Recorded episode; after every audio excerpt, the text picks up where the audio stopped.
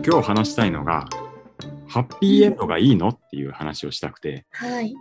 このフィクション作品、小説でも映画でも、ハッピーエンドじゃないと許せない勢が結構いるやん。うんうんうん。俺が今までマッチングアプリで出会って、ああ、この子めっちゃ可愛い、付き合いたいなって思った子は大体ハッピーエンドがいいって言うんよね。なるほど。で、そこはね、なんかどうしても、こんな細かいとこで、そんな人を判断するなよって、たくさんのツッコミが入りそうなんやけど、俺は、うん。なんかハッピーエンドじゃないと許せないって言ってることは多分、人生観も合わないだろうな、とまで拡大解釈しちゃってる。わあ、それはすごいですね。みたいな、こんな、なんか、いきなりバットを大振りしてるんやけど、あっちゃんの中で、あハッピーエンドじゃないとダメ？え、それはハッピーエンドじゃない作品うん。を見たくないって。ことですか？そうああ。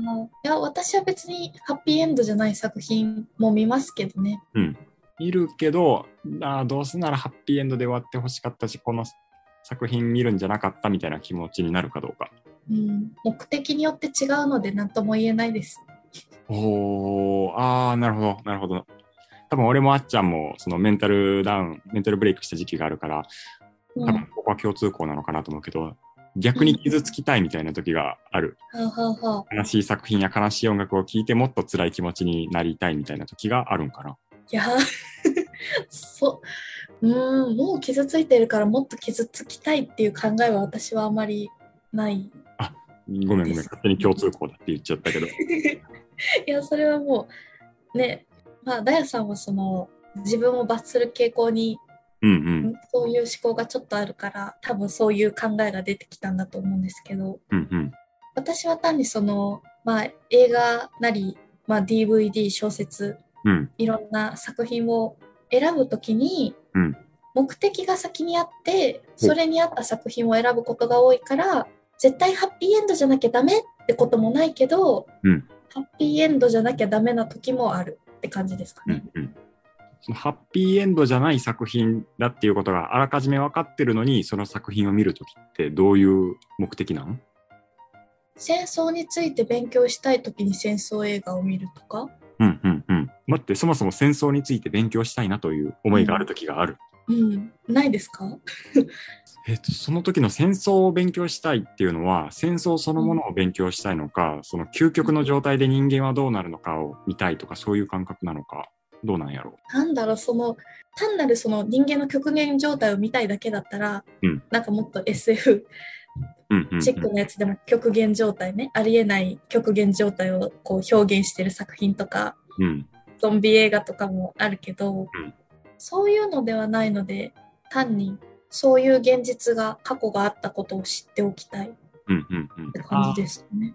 うんうん、戦争ものっていうのはだからあくまでこの話は実話に基づくものであるみたいなそういう戦争映画うんだったら特にうん共感度というか見たい意欲が湧くという感じかな。うん。見ておかないとなって思うっていう感じです見ておね。かないと。うん。その戦争映画に限らないそのバッドエンド系っていうと多分私の中では作品を通して疑似体験ん？疑似体験的にうん人の痛みについて知っておかないとなって思う部分。があるような気がします。人の痛みについて知っておきたいのはいずれ何かそれをベースに救いたいっていう願望があるのかただただその辛い人の思いもちゃんと救うとか関係なしに共感しておきたいっていう感覚なのか。私は基本的にそんな他人を救ってあげられるようなうん素晴らしい技量の持ち主ではないので、うん 救ってやるぜみたいなうんことを考えたことはないんですけど、ちっちゃい子とかによく大人が自分がされて嫌なことは友達にもしちゃダメだよみたいなこと言うじゃないですか。うんうん。あれってよく考えたらちょっとおかしいなって思うと思うんですよ。おうどういうことだろう？だって自分がされて嫌なことと相手がされて嫌なことが必ずしも一致するわけじゃないじゃないですか。確かに。だって価値観が違ったら考えも変わるわけですから、そうやね。いじられるのが好きな人もいじられるのが嫌いな人もいるもんね。うん。だから本当はその教え方っていうかその言葉はちょっとこうよく考えたらおかしいんだけど、でもどうして大人、多くの大人がそう言うかなって考えたら、人の価値観は自分にはわからないからだと思うんですよね。自分にはわからないから、一回自分の物差しで一回ちょっと相手を押し量ってみて、ああ、あかんかったかとか、あ一緒やんってなるか試すみたいなうんうん。感じかなと私は考えています。で、この話をして何が結局言いたいのかっていうと、うんまあ、そういうふうに私は人のことを完璧に知ることなんてできないから、うん自分の物差しを増やしておきたい。うんうんうん。だから他人の物差し、要は価値観だったり考え方が知れる作品を見てみたいうんっていう感じですかね。うん。いやー、すごいなー。いやー、すごいなー。うん。まあ、まず誰かを救おうんだなんて、そんな、うん、気流は持ち合わせていませんっていう謙虚さをまずベースに保ちつつ、うん。最近俺が感動した人間関係の姿勢で、これは素晴らしいなって思ったものがあって、それに通ずるものがすごいあって、うん具体的には、自分が誰かに対して、あ、あの人の言ってること分かったっていうのは偏見で、うんあの人のこと分からないっていうのは分断。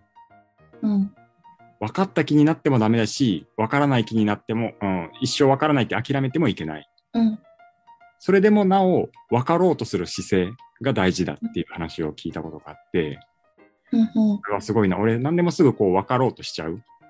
うんなんか難しいカタカナで言うとネガティブケイパビリティっていうそほのう、なんて言うんだろう。もやもやしたものをもやもやしたままちゃんと受容できるっていう、うんある意味最近、うん、能力というかスキルなんだっていうふうに言われてるんやけど、ええこれはその能力が低くて、何でも分かった気になりたいんよね。うんうん例えばあっちゃんがさっき言ってくれたこととかに対して、なんでなんでとか、それってつまりこういうことみたいな。必死に分かろうとししてる。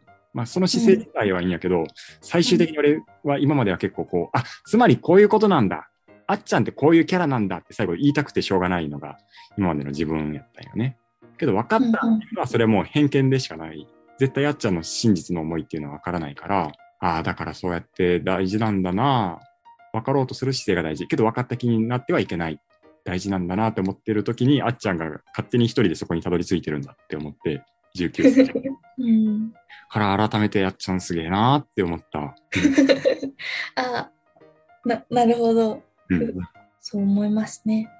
だってわからないんだもの。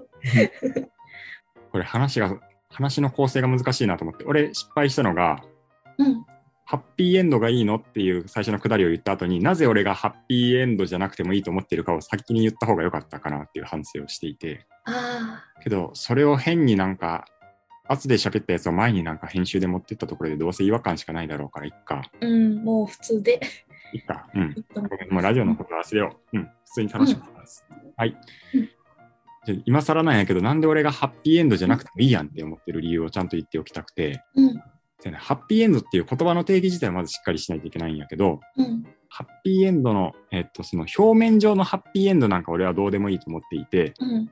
最終的にその主人公の魂が救われてるかどうかが俺にとって大事で、うんだからなんかよくあるのが主人公が最後死んじゃったとか、主人公カップルが別れちゃったとかっていう時に、多くの人が、ああ、これはバッドエンドで終わったね。主人公死んじゃったし、主人公別れちゃったしって捉えるんやけど、俺はそうはいつも捉えてなくて、いや、今主人公は最後死んだけど、けど魂は救われたやろとか、別れたけど、この二人は素敵な恋愛をして、結果はダメだったかもしれないけど、そのプロセスはとても美しいものだったんだから、うんみんなはバッドエンドだって言ってるけど、俺の中ではハッピーエンドだぞって思う作品がたくさんあるんよ。ああそういう意味だったんですね。そうそう。具体的にこの作品とこの作品がとかって言っちゃうとネタバレになっちゃうから、うん、う言んいたくはないんやけど、うんうんうん。世に言われるこう、うつ作品、うん。うっとした作品で見た読後感とか、鑑賞後にほんまに嫌な気分になるわ、みたいな作品はたくさんあるんやけど、いや、救われてるやんって俺は思うし、あと今言ったその魂が救われたかどうかだけでもないな。監督の描きたかったテーマがきちんと描かれたかどうか。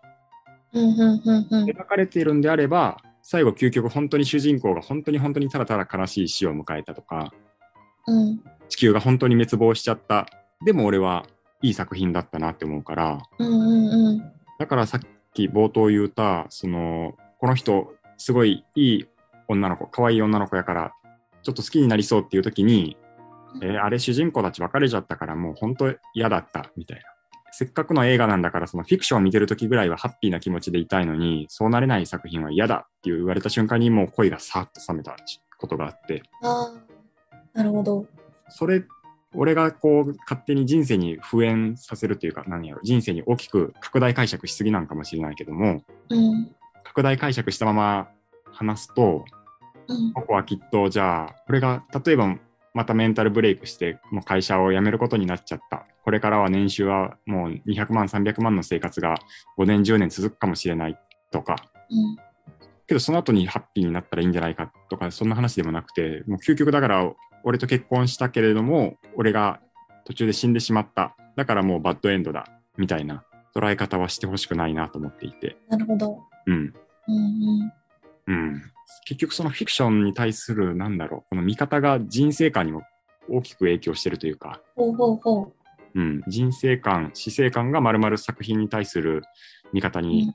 反映されるだろうって思ってるからこそ、うん。表面的なハッピーエンドじゃなかったらハッピーエンドじゃないって言ってる人たちは、幸福度のこのセンサーが低いって言ったらめちゃめちゃけなしてるんやけど、まあけど俺は主観的にはそう捉えちゃってるな。幸福度センサーが低くて、こうじゃないとハッピーじゃないって決めつけちゃってる、それはハッピーじゃないよね、みたいな。うーん、なるほど。うんうん。っていう話がしたくて、うん。こんなトークテーマを選んでみました。なるほど。もう、ダヨさんが話したい内容と全然違う。申し訳ないです。全然全然全然。最初に俺が話すべきやつだね。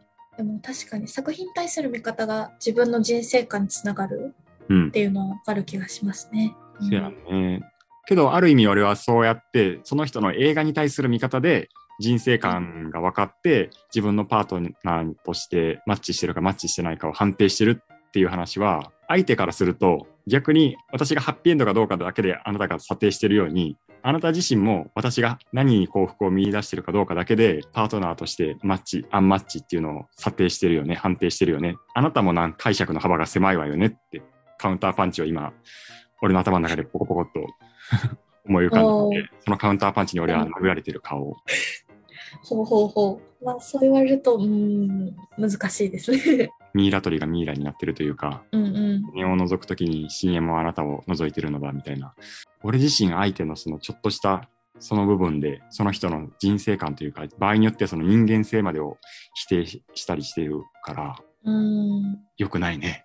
なあなんか相手の一つのことに対して想像を膨らませるというかうん。予想するのは必要な時もあるとは思うんですけどね、こううんコミュニケーションを取る上で相手の気持ちを先取りしてあげたり組んであげることにもつながるかなと思うから、うん。いけないことはないと私は思うんですけど相手にちゃんと確認してるかどうかっていうのが大事な気もしますね。こう一人で想像するんじゃなくて、作品に対してこう思うってことはあなたは自分の人生に対してもこう思ってるのかな？うんうんうん。で、うん、想像するだけで終わるんじゃなくてちゃんと聞けば、うん、なんかまた違うのかもしれないかなと今少し思いました。いやね、全部の話が今繋がったわ。その、冒頭、前半部分であっちゃんの姿勢が素晴らしいって言ってたところ、俺はすぐさまその、できてなかったんだなと思って。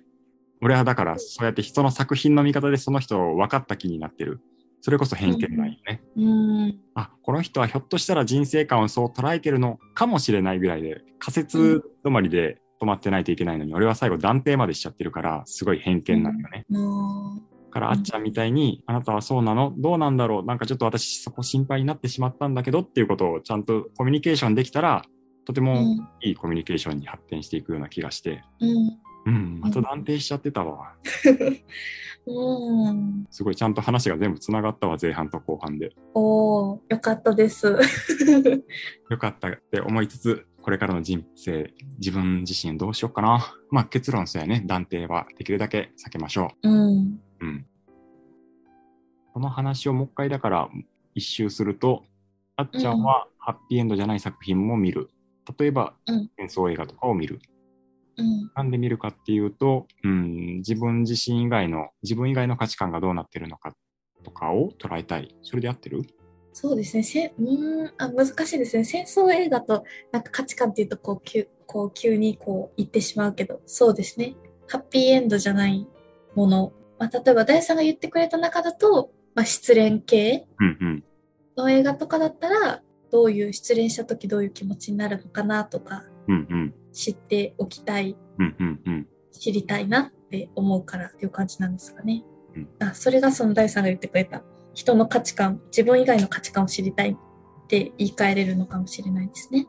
まあ、価値観って言ってしまうとすごいその幅が狭まっちゃうからちょっと俺が、うん、狭く切り取りすぎたんやけどうんうんいろんな人のうん考え方、いろんなものを吸収したい決してうん完全に理解することはできないけれどもその片鱗を、うん、味わいたいから別にハッピーエンドというものにこだわらずいろんな作品を見るよっていうのが多分あっちゃんのうん。思うかな。うん。うん。